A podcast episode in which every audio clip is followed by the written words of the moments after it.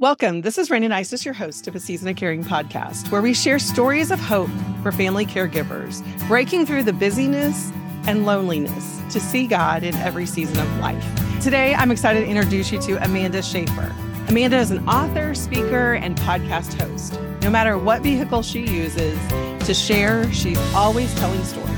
Amanda attended the New York University, majoring in dramatic writing, but was not a believer then. And she would never have imagined using everything she's learned there to create a Christian podcast. This endeavor, A Cup of Gratitude podcast, is being listened to worldwide. It has far surpassed her expectations and is now airing on Christian radio. Amanda's goal was to provide a platform for people to share their stories, and as a result, to share God's story. With no agenda other than finding a way to view lives through the lenses of gratitude, she shares a new story weekly.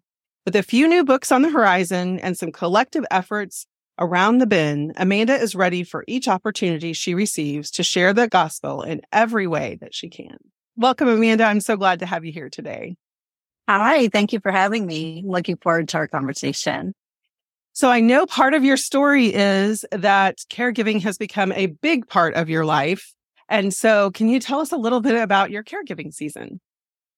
Yeah. So just prior to the pandemic, I moved over from my home that I lived in for more than twenty some years to my parents' home where they had built an addition so that they could stay and not have to go into a retirement home. And there were just so many different things that happened in doing that move. Pandemic made it really interesting, but we made the move, we got set up, and we are in place for almost three years now caring for my parents. And so that opportunity to come together and kind of share the same roof is definitely can be a blessing, can obviously carry a lot of different struggles as well. And and caregiving wise, what does that look like for your parents? What are their needs at this point? Well, they're doing really well. My dad is ninety-two. My mom is eighty-nine. And it's surprising how well they're doing. They're both using walkers, but they're able to toilet themselves. They're able to do so many things. I have my mom knitting, even though she has macular degeneration. She had the muscle memory to be able to do that.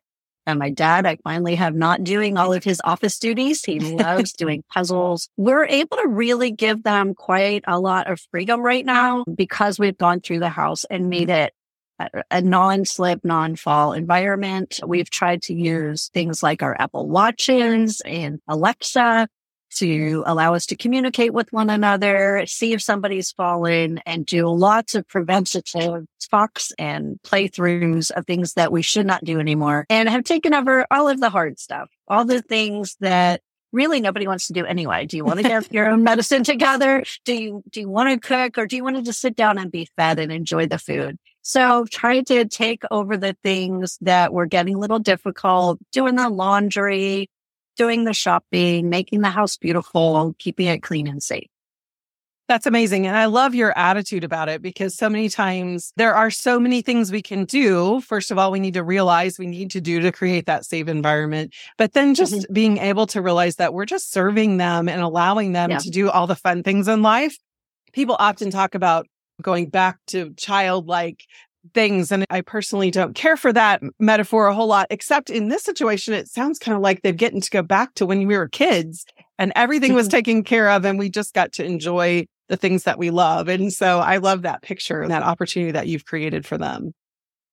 Yeah, it's a once in a lifetime opportunity, of course, and it comes with its difficulties and, oh my goodness, transitions and all kinds of fun stuff. But overall, it's something that I would choose again and again. That's amazing. So I always ask people to share a favorite caregiving story because we all like to connect with that. And I know stories are your thing. So what would you like to share with my, us? My favorite story, I think it's still my favorite. There's many, but very beginning when we were still transitioning from I'm your daughter to I'm your caregiver and your daughter, which is hard. There were some power struggles and there were some little hiccups along the way. And we were having one of those discussions. It was lively. And, you know, mom and dad were used to doing things a certain way. And so I needed to step away and I made my boundary. And, and I had talked about that from the beginning. You know, sometimes I'm going to need to walk away for a moment. I created myself a little space outside, a little bench where it's beautiful. And sometimes I'll go out there and just look around at nature and take a breath and, and get reset and come back in. So it was one of those moments. There are less of them now, but in the beginning, there were quite a lot. And I was gone for a while, got to the point where I felt right to go back in and try to have the conversation from another point of view. And I walked in and my parents are sitting there. They must have been waiting for me. It was so cute. And they're sitting there. My dad has on his giant Russian fur hat with ear flaps. And he's just staring like this. And my mom has a giant cowboy hat on. I don't even know where they got them from. And so they're sitting there stoically without saying a word, just staring, waiting for me to come in with these hats on. So of course, as soon as I walked in, I burst out laughing. They started laughing. And it was this wonderful memory for us. So it was a, a way for us to meet in the middle, that it was so wonderful that they figured out something that they wanted to do to make me smile and to start over. I love that. That's so amazing, because sometimes we forget how much a sense of humor can just totally shift everything. It didn't change that you needed to have the conversation. It just put all of you in a place where you just remembered what you're there for, and that's to love each other and to be together. So that's amazing. Yeah. We often talk about being a team, and that has been really helpful. My son is here with me as well. So we talk about being a team and being on the same team. And we even joked about getting baseball hats to wear yeah. so that we would remember sometimes, because mm-hmm. it's hard. It's hard to remember. There's not one person. There's four people, and there's all these different, all these different things that have to happen to make it the best situation for everyone. Yeah. And it is important that it needs to be good for everyone. And so many times mm-hmm. I think people who come in as a caregiving role become so sacrificial to a point that then that's where the resentment comes from. So I love that you're creating this environment that helps your parents be aware of your needs too, and mm-hmm. that it's everybody on the team is important. So I love that. Yeah. Yeah. That's been working well. What would you say is most surprising about caregiving to you? Well, I had worked caregiving for about sixteen years with other people's parents. And doing it for your own parents is very different. And I knew that coming in. I knew some things I had healed from, some things I had gone through, and things that I was going to have to deal with. And so I was prayerful, number one, before making the decision to come in. And then I was also intentional, knowing where I needed to set boundaries, things I needed to talk about ahead of time, and things I needed to do to keep myself safe and healthy so that I could be the best caregiver for my mom and dad. So I did those things ahead of time before I said yes. And then when I got in there, because of the pandemic, we had lots of other moving parts and things that were just seemed like they came out of nowhere. And that made it really difficult. So I think, number one, having your own personal story already with the people that you're caring for can be difficult. But if you're intentional and thoughtful and try to be healthy, and you've worked on yourself and you know how to do that, then it can be done and can be done well. And honestly, I think that that's a blessing in itself. How cathartic to be able to bring goodness back to a situation that maybe wasn't always good, and to take the healing things that God has done in my heart and use them as a blessing in that very same place where I struggled. I think it's been just a, a dance. It's been this beautiful dance where sometimes, you know, I'm being led and other times I'm leading. And yes, it's difficult, but I, again, I wouldn't trade it for the world. What an amazing experience. So wise. And I do think that is one of the big keys as I talk to people who are in caregiving seasons and are struggling. It is so many times baggage from the past, especially in those relationships. The longer relationships last, which no one has known you longer than your parents, other than God, right? And so yeah. it's like that is going to have some stuff. And if we aren't faithful to deal with that stuff, then it will rub. And I think sometimes people have a lot of guilt because there's been this very difficult relationship and they still want to be able to help or be able to be a support, but the healing hasn't happened. So wise to take that time to have the healing happen in those areas that need to be done before you put yourself in this situation where, especially twenty-four seven, because with COVID, you were definitely in a place where there was so much that suddenly it wasn't just transitioning to this new situation, but it was also, you can't go anywhere else. You did such a good job of dealing with your issues before you moved into it, but then you were in the middle of COVID. So it wasn't even like there was space or, or you couldn't even escape. So that had to have been really challenging. It was. And my parents were the group of people that was most susceptible. And so there was a lot of anxiety. No one really knew what was going on. Here I am doing my best to follow all protocols, which changed every day, but they were very anxious. And so mm. trying to go along at the pace of what was their desire. You know, do you want a vaccine? When do you want the vaccine? Do we get boosters? Before we were vaccinated, do we have visits from other family members? How do we make that work? Do we wear masks? So there was a lot of things to figure out, but we did it together. And even the things I've done around the house to make it more homey, make it safer, I've never just gone in and done. I've said, hey, this is what I'm thinking. What do you think about that? And included them in the plan so that it was their home still and not me coming in and changing their home. So important, having that respect and that honor back and forth, no matter, I think sometimes, again, as caregivers, the tendency is to come in and take over and just lay it all out and make it all work. But what mm-hmm. really does work is that teamwork side of it and being able to work together. So those yeah. are some great examples to challenge us to maybe look at our situations and see how are we handling those. It all comes to that communication is such an important piece. Yeah, absolutely. So share with us, how has God shown up for you in this caregiving season? Oh my goodness, how hasn't he? I believe he showed up by first asking me to go, to honor me, honor your parents, go into this open-ended time that really there's no parameters to. It's not as if I'm signing up for a two-week mission trip and I know what to expect. I have no idea. We've been three years in. We don't know how many more years. We don't know what different kinds of situations we're going to have, but to take each one with him. And I think that he has worked so much on my heart. He has cleaned out a lot of the clutter. He has worked on some places where maybe I thought I was healed and he's showing me, no, you weren't. I brought you here. Let's make the most of it. And so instead of getting upset or going back to prior ways of being, I've learned how to grow and how to let him be in charge and how to go to him when I feel overwhelmed or I don't know what to do or something seems unfair and work it out there.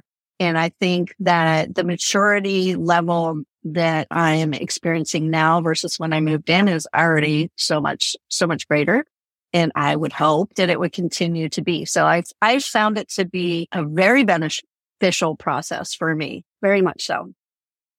It's amazing how we don't really know how we need to grow until he's showing mm-hmm. us. And yeah. I think that's one of the things about caregiving most of all is just the opportunities of growth and how many different ways we would never have expected to be put yeah. before us that we need to grow in. And I always say grow closer to him as well, because that's what it's all about is really that dependence just increases. Because like you said, there's not many things in life that we enter into with no goal to get somewhere or a timeline yeah. or a progress, even a progress line. There's not really even any, we can make benchmarks as we go, have celebrations of things and growth, but knowing when we're getting to the end is not like it is in anything else, because getting to the end means that we've walked them all the way home. And that doesn't yeah. feel like a goal necessarily as we're we're in the progress. So it can be really different than other situations. Absolutely. And look at the examples in the Bible of how God works. We're looking at clay that's being worked on a wheel. Okay. We're looking at pruning. That does not sound like it's going to be comfortable. We're looking at taking gold and purifying it over heat and taking all of the yuck off and doing that. I think it's seven times before it's, it's actually purified. So the examples that we have should remind us that, yeah, this doesn't always feel great. But what he's doing is for our best. And then when we're more usable, we're at our best, then we're more able to serve the way that he would serve. Because caregiving comes from that agape love. It's that compassionate, like sacrificial love that joins someone in their suffering or their burden. You know, it's this love in action. And it's more than just feeling things. You have to get to the point where you can do it. And so we're meant to love like Jesus. And I think caregiving is one of those wonderful times where we get to love like Jesus. And it's not something we have to do. It's, it's something we get to do. And again, perspective, so important in that. I often share in support group that we're the hands and feet of Jesus here with our loved ones. And so yeah. It is that opportunity to really get out of the way and serve them in the same way that he would serve him if he was here with hands and feet. So I love that. Yeah. yeah. What would be one thing that you would share with our audience for them, a little nugget of wisdom or just something for them to take away? I would say that if I was going to point you to anything, I would point you to Jesus, because that's where all the wisdom's going to come from. I would say learning how to respond instead of react mm. is one of the key things. And, and that comes from having the fruit of the Spirit, being able to be patient and kind and gentle and loving. And, you know, it, it, it takes time, but I think it's so easy to react. And when I take the time to respond, when I either remove myself or quiet myself in the moment, whatever choice I take at that time, when I do that, I give myself a moment. I kind of ask God what I should be doing. You know, Jeremiah six says, stand at the crossroads and look, ask where the ancient way is, ask where the good way is, and walk in it. Mm. And it implies God's going to answer. And it implies there's a good way and it's his way. So I, I like to try to do that. But if I feel that I'm ready to react, I will remove myself. And then I'll think about it and I'll pray about it. And why, what is the root reason why I'm feeling that way? And then I try really hard to look at my parents and say, what are they experiencing in this conversation? Where are they coming from? Because Romans tells us to be at peace as much as we can on our with our own ability, with everyone. So I think part of that is not having an agenda and being open to what does that other person need? That's how I can love them. That's how I can be at peace with them. Do I need really whatever my thing was? No, most of the time not. Most of the time it's silly. So that that's what I would say. It's hard to do, but the boundaries is a big part of it. And also being quick to listen and slower to speak. Mm-hmm. Yeah, reactions are nature, but yeah. learning to have the Spirit help you not to react, but rather, you know, really take that moment and be intentional. As you said earlier, I think it is a sign of our growth. And it is yeah. one of the definitely one of the things we grow in, because there are so many opportunities in caregiving. We're rubbing up against people so closely all the time that it's giving us the opportunity to really stop. And like you said, take that deep breath and make sure that the next thing is what we really want, not just that knee-jerk reaction. So that's great. Absolutely. Wisdom. Absolutely. And the other thing, if I could say more than one thing, would be to be preparatory. So to really think things out. So when I moved in with my parents, they were way more able than they are three years later. So I thought ahead and I tried to help them learn things that they needed to know, like how to get up from your chair, how to sit in your chair, things that they could do more easily when I first moved in. But as their muscles began to get weaker, you know, to try and get them thinking in a new way. This is how I walk now with my walker. This is, I don't bend over anymore. I ask someone for help, those types of things. So I think that it's really helpful if you know you're in for possibly a long haul to try your best to teach them as much as you can about what's safe so that they can retain it. Yeah, definitely the earlier the better in those things. And I even, just as you were saying that, I was even thinking for myself of some of the things that I've gotten to a point of saying, yeah, I could pick up that fifty pound bag of dog food, but should I? Should I, right? It's a whole different question. That comes to, for all of us, our humanness of just, it's difficult to age. It's difficult to not be what we once were in us physically. And so I think having those conversations and really just helping to prepare them to start thinking differently, that's really wise. And I do, I think one of the most important things about caregiving is not to be sucked into it or drug into it, but to be intentional about stepping into yeah. it. So many yeah. times as I talk to caregivers, they jump in and then they're so overwhelmed because the need only increases, especially when we're caring for aging parents. They're not getting younger, so their abilities are going to decline. That is what it is.